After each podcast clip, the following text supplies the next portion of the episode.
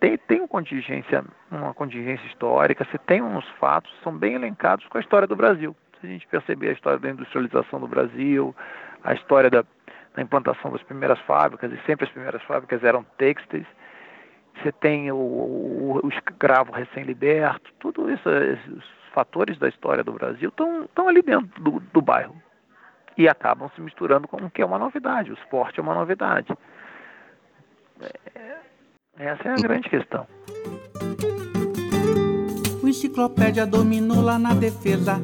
Passou pro mestre da folha seca. Deu de bandeja para o canhota. Que bem lançou para o tostão. O maratona quis pôr a mão. Mas o vavá deu um lençol.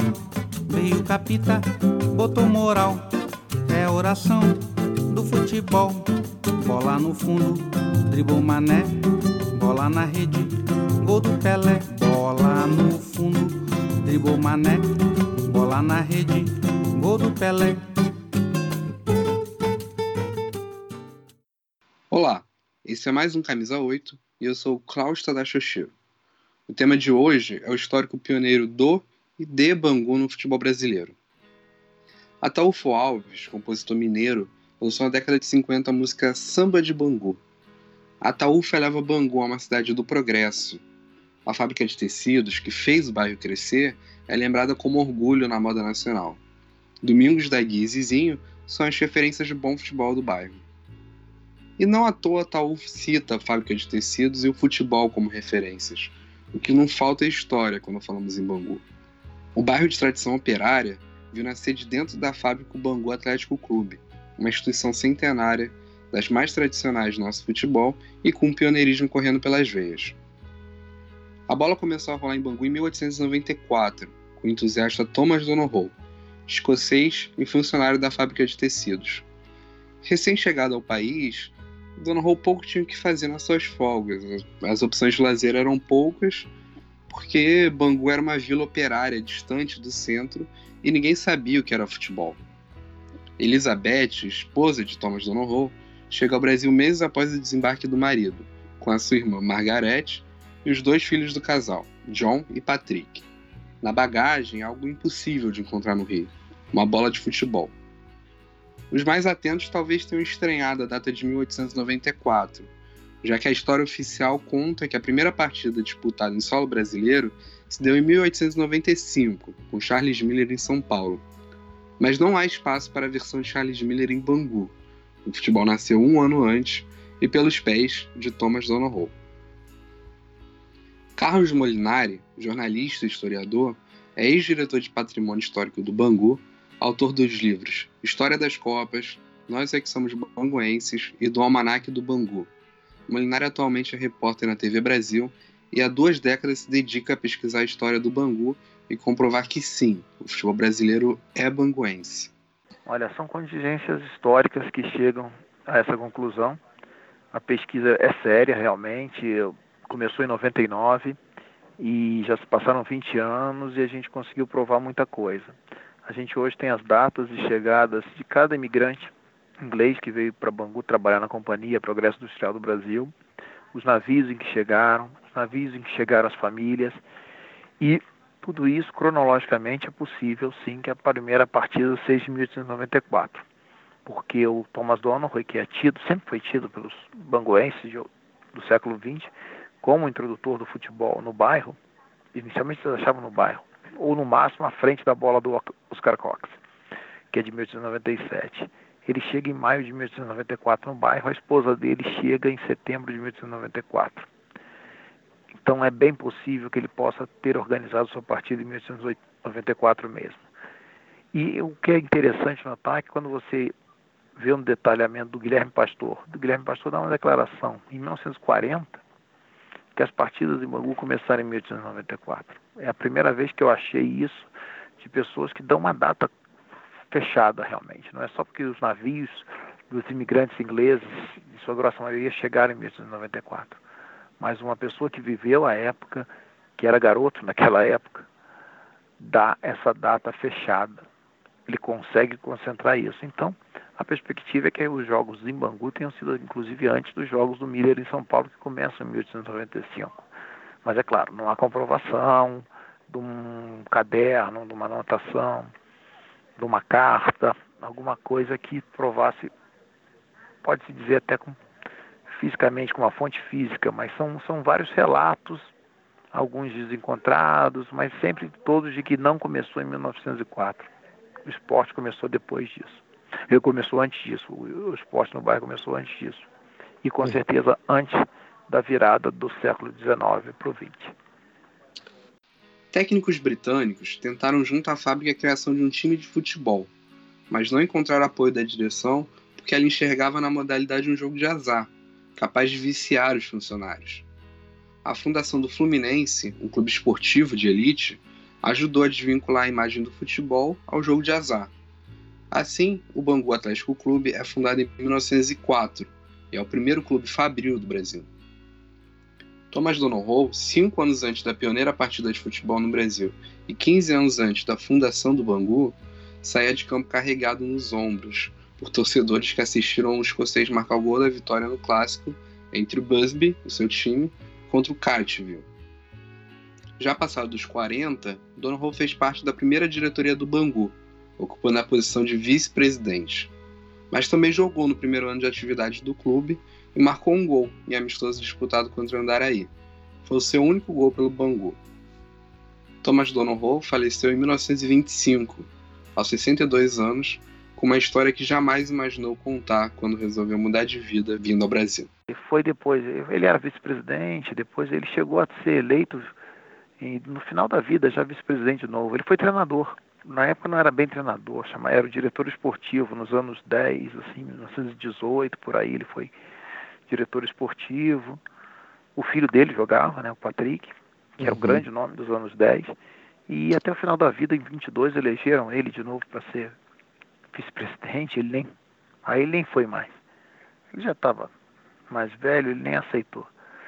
E era interessante que tem, tinha uma foto lá que tem assim os presidentes, tem a foto dele no meio dos presidentes. Por vários anos isso perdurou lá, até os anos 60 pelo menos. Ele nunca tinha sido presidente mas tinham todo um reconhecimento a ele.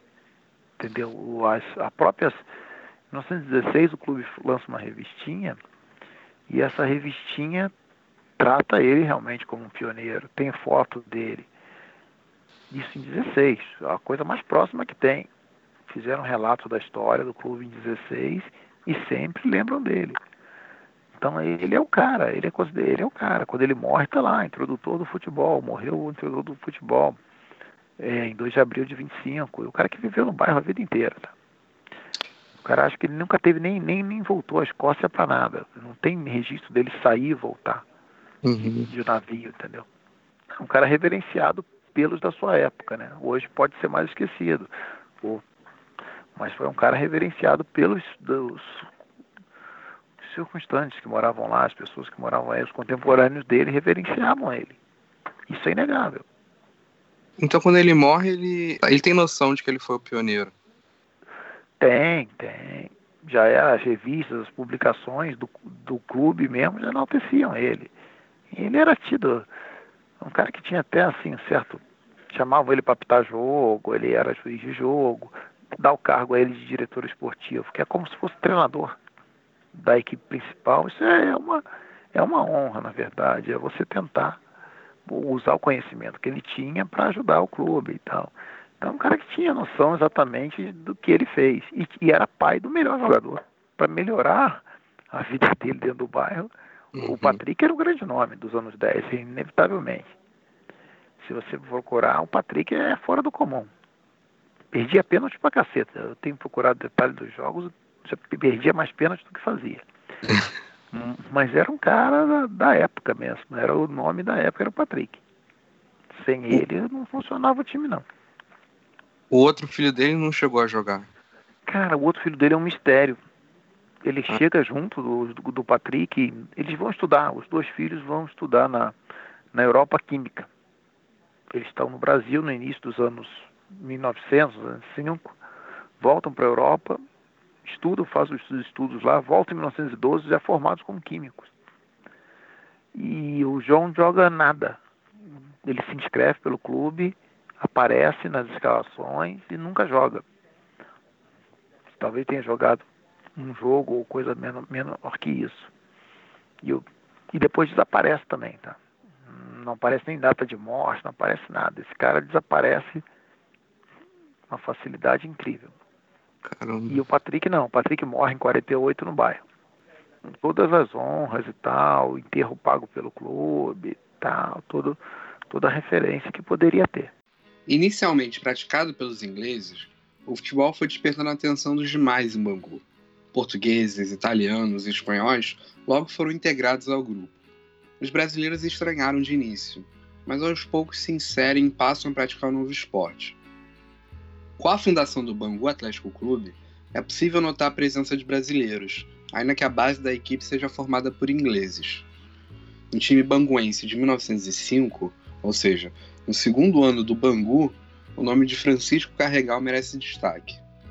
Isso porque Carregal, ao entrar em campo no Jardim da Fábrica contra o Fluminense, tornou-se o primeiro negro aceito em uma equipe de futebol no Brasil. E o Bangu ainda saiu vencedor da partida, 5 a 3. O Bangu participa do primeiro campeonato carioca da história em 1906, com dois negros, Francisco Carregal e Manuel Maia. Contudo, na edição do ano seguinte, a Liga Metropolitana proibiu a inscrição de atletas negros, afetando diretamente o Bangu, um clube cada vez mais identificado com o chão de fábrica e o bairro. Os operários eram torcedores, sócios e aos poucos vinham assumindo presença também no time, fato que incomodava os clubes de elite da cidade. Tendo seus princípios éticos violados, o Bangu abandona a liga e não participa do Campeonato Carioca de 1907. O espanhol João Ferré, diretor-gerente da fábrica e também presidente honorário do Bangu, sugere a criação de um campeonato paralelo, que ficou conhecido como Taça Bangu. Participaram além do Bangu o Esperança e o Brasil, ambos times do bairro, e também o Cascadura. O Bangu não enfrenta muita dificuldade durante o torneio, chegou a vencer o Brasil por 10 a 0 e o Cascadura por 8 a 0 e foi campeão da Taça Bangu de 1907, o primeiro título da história banguense. Entre idas e vindas, o Bangu estava novamente filiado à Liga Metropolitana em 1911. Teria que enfrentar uma fase seletiva para disputar a primeira divisão, da qual não conseguiu superar o São Cristóvão e acabou eliminado. Restou ao Bangu a disputa da segunda divisão carioca, que ganhou com certa facilidade, incluindo uma vitória e um empate na partida final contra o Algoz São Cristóvão. O título da segunda divisão carioca de 1911 foi o primeiro grande título do Bangu, que ainda viria a conquistar a segunda e última edição da Taça Bangu no final daquele ano. A questão do carregal ela é provada. Ela é provada com fotos, ela é provada com. Ela é a mais, mais certa de todas, porque o próprio Mário Filho escreve sobre isso é, no Negro no Futebol Brasileiro. E tem fotos dos primeiros jogos dele em 1905, estão todos bem documentados. Depois tem o Manuel Maia em 1906, é o, é o outro goleiro. É o, é o Francisco Carregal era atacante.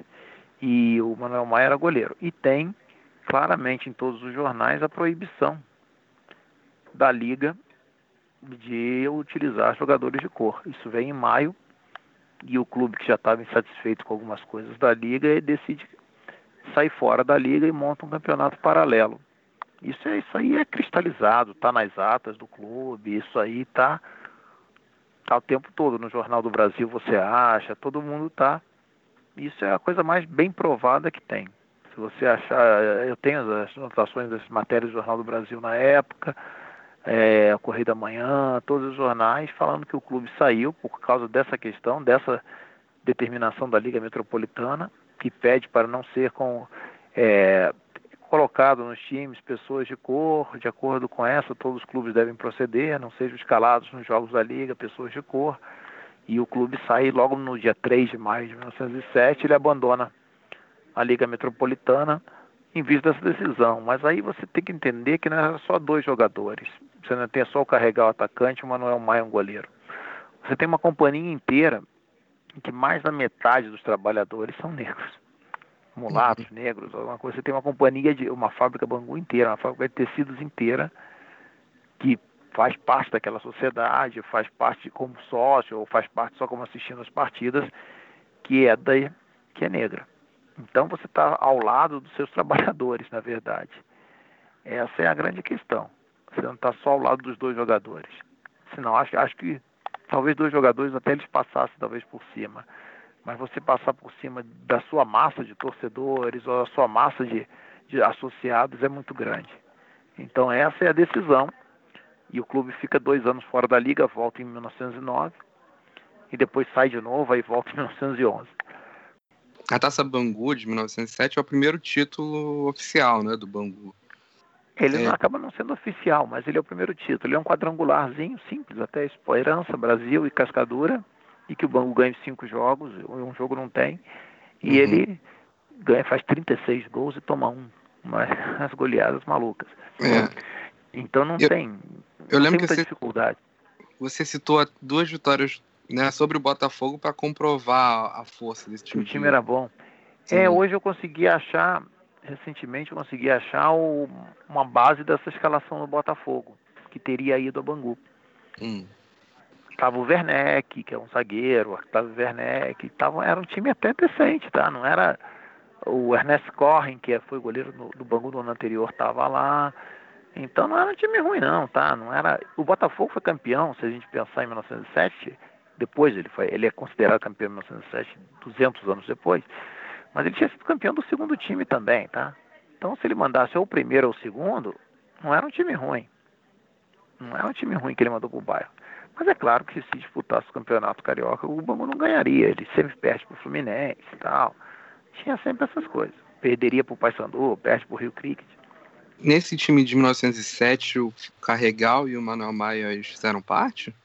O Manuel Maia é o goleiro desse título e o Carregal tá jogando pelo Esperança. Hum. O Carregal vai pro Esperança, do Marco 6. Ele volta pro Bangu depois, mas ele, nesse campeonato ele joga pelo Esperança. E, e tem o, irmão dele em, em 1911, né? E é, o Antônio Carregal, ele é, depois vai ser carteiro. Eu conheci a filha dele. A filha dele mora em Copacabana. Hum. Uma senhora que nasceu em 1932. É, e o Antônio Carregal foi um cara bem interessante, que ele ele morre cedo, ele morre em 44, por aí. Morre novo ainda. E eu achei a carteirinha também do, do Antônio Carregal, a carteirinha de filiação. Uma carteirinha dele de atleta. Muito interessante. É um cara que foi campeão em 11, foi campeão em 14 da segunda divisão. Não tem uma carreira muito grande como zagueiro, mas tem dois títulos e, e depois ele. E a filha dele mesmo não sabia que ele tinha sido jogador. Ah, seu pai foi jogador, não sei o quê, mas ela achou que talvez o jogador fosse uma coisa menor. Não, meu pai era carteiro. Era carteiro, mas Caramba. naquela época você podia jogar bola e ser carteiro também, né? Uma coisa não impedia a outra. E, e depois foi ligado a várias é, agremiações carnavalescas do bairro, na verdade, o Prazer das Morenas, nos anos 20, ele foi diretor de uma pancada de agremiações carnavalescas, o Antônio Carregal. E é um cara bem menos polêmico, eu acho que, ou menos visto que o próprio Francisco Carregal, né? Menos, menos estudado. Então, em 1911, ali, quando o Antônio Carregal jogou, já não tinha essa relação tão forte dos jogadores com a fábrica, de serem funcionários? Não, tinha, tinha. Não, mas em 11, eu não sei a partir de que ano ele é carteiro, tá? Uhum. Mas podia ser carteiro no bairro, podia ser operário. Não, o time de 11 é muito interessante. Ele tem um goleiro argentino, chamado Luiz Reison. Esse cara aparece lá pelo bairro, provavelmente não era da fábrica.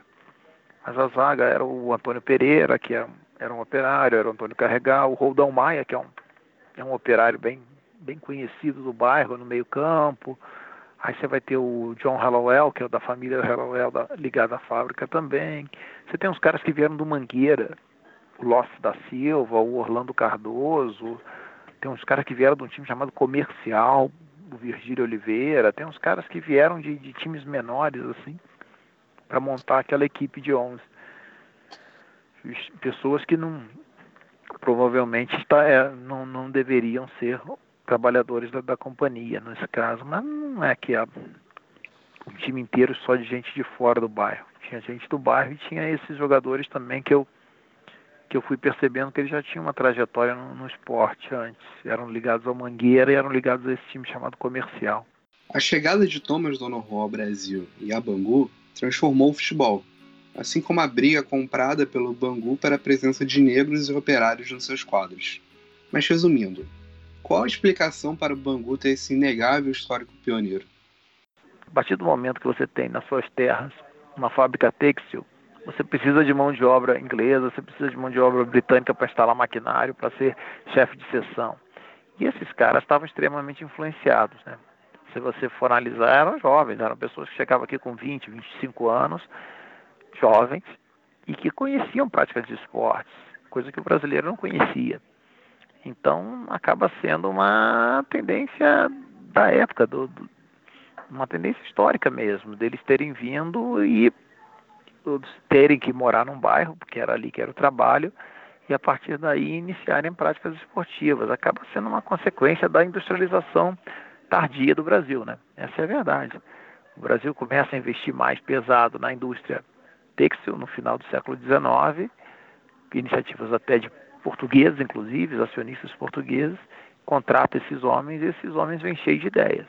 E essas ideias dão início ao, ao jogo no Rio, pelo menos. Uhum. E o caso de, do negro, isso é muito simples. Isso me parece muito claro. É, você está numa fábrica que pegou muitos funcionários que vieram também de Paracambi. Tinha uma fábrica lá em Paracambi chamada Brasil Industrial, uma área mais rural ainda que Bangu, e muitas pessoas que tinham ou descendentes, eram descendentes de escravos ou eram realmente tinham sido escravos. Então você tinha uma quantidade, um contingente de mão de obra barata, negra muito grande para essas fábricas. E se você for ver as fotos da fundação, você tem a, a fábrica bateu fotos da, da fundação dela em 1892, tem uma sequência de 10 fotos. A quantidade de funcionário negro é muito grande, tá? Então, ah, eles, algum deles chegar ao time principal, ao primeiro time, no caso o Carregal, o Carregal era, era mulato e era bem, era, tinha uma família que não era tão, tão ferrada assim, tá? O pai dele é branco português, a mãe dele é negra brasileira, e ele tinha uma, uma o pai dele tinha sido chefe de seção na fábrica, tinha, pode-se dizer, um, um pré antes dele, tá? Não é, ele não era um qualquer dentro da companhia. Ele era garoto ainda, novo, mas tinha uma família com uma, um certo status dentro da companhia. Tanto que depois o Carregal, ele nunca, nunca foi pobre na vida. E depois ele vai ter um cinema no bairro, nos anos 10, ele vai ser diretor-gerente, ele depois vai para a fábrica Aliança, ele vai, ele vai ser diretor-gerente da fábrica Aliança, ele vai ter uma vida ligada à indústria têxtil, mas sempre com cargos interessantes. Ele nunca foi tão, tão chão de fábrica assim, talvez só quando mais novo. O Manuel Maia não. O Maia realmente era, era operário de, de tecelão mesmo. São os dois, os dois pioneiros. Então não é uma coincidência também você ter é, essa, esse contingente negro tão grande dentro do bairro e alguns deles se destacarem a ponto de jogar no primeiro time. E uhum. quando você tem a decisão da liga de excluir esses dois jogadores, você olha primeiro para trás e você olha para quem é teu bairro, quem é teu, teu chão de fábrica, quem são teus sócios, quem são teus torcedores. Olha para a cara deles. Eles não são só ingleses, inglês tem 10. Eu tenho 10, 11 no máximo aqui eu tenho uma galera toda que vai ficar realmente sentida e vai romper com esse clube. Você vai perder a sua base de sustentação, seus sócios, vai perder seu, sua torcida, suas famílias por causa disso. Então você fica ao lado deles. E até porque no bairro já tinha outros dois clubes, chamados Esperança do Marco 6 e Brasil Atlético Clube. Podiam trocar de clube, essas pessoas podiam achar que o Esperança era mais popular uhum. ou que o Brasil Atlético Clube era mais popular. Eles geralmente perdiam. Sempre tinha confronto entre esses clubes, esses times perdiam de goleada, eram bem mais fracos. Mas num momento de ruptura como essa, podiam trocar de clube. As pessoas podiam achar que os outros representavam melhor os trabalhadores do que o próprio Bangu. O histórico recente do Alvirrubro não condiz com a história gloriosa de outrora. É verdade. Mas a torcida do Bangu, ainda formada por moradores do bairro e, consequentemente, muito identificada com a classe trabalhadora, mantém vivas histórias e tradições do futebol local. A fábrica já não existe mais há quase 20 anos. O local virou um shopping, que manteve a sua arquitetura original e presta homenagem ao introdutor do futebol no Brasil por meio de uma estátua localizada no estacionamento do shopping. Ficamos por aqui, lembrando que estamos no Twitter como Camisa 8, 8 por extenso, e as demais informações e links estarão na descrição do episódio.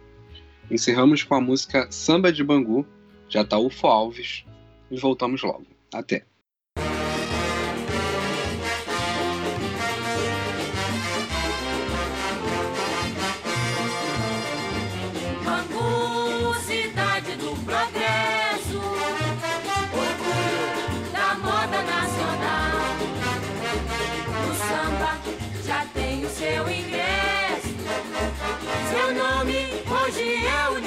coração. Que eu vou, adeus é pra Jaú, vou sambar na Emangô. Lá que eu vou, adeus pra Jaú, vou sambar na velho esporte, sua fama não desliza. Teve um domingo da guia, sem falar no mestre Cisa. É pra lá que eu vou, até Grajaú, vou sambar lá em Bangu. É pra lá que eu vou, até Grajaú, vou sambar lá em Bangu.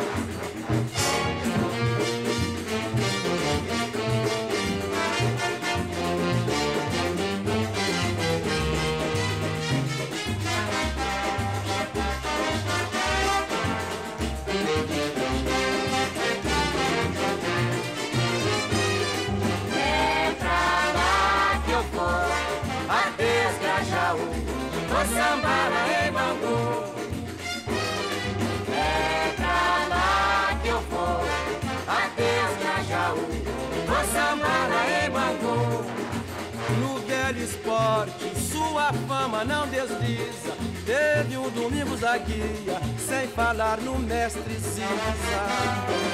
É pra lá que eu vou, adeus Grajaú, vou sambar lá em Bangu. Eu vou, adeus Grajaú, vou sambar lá em Bangu. somebody.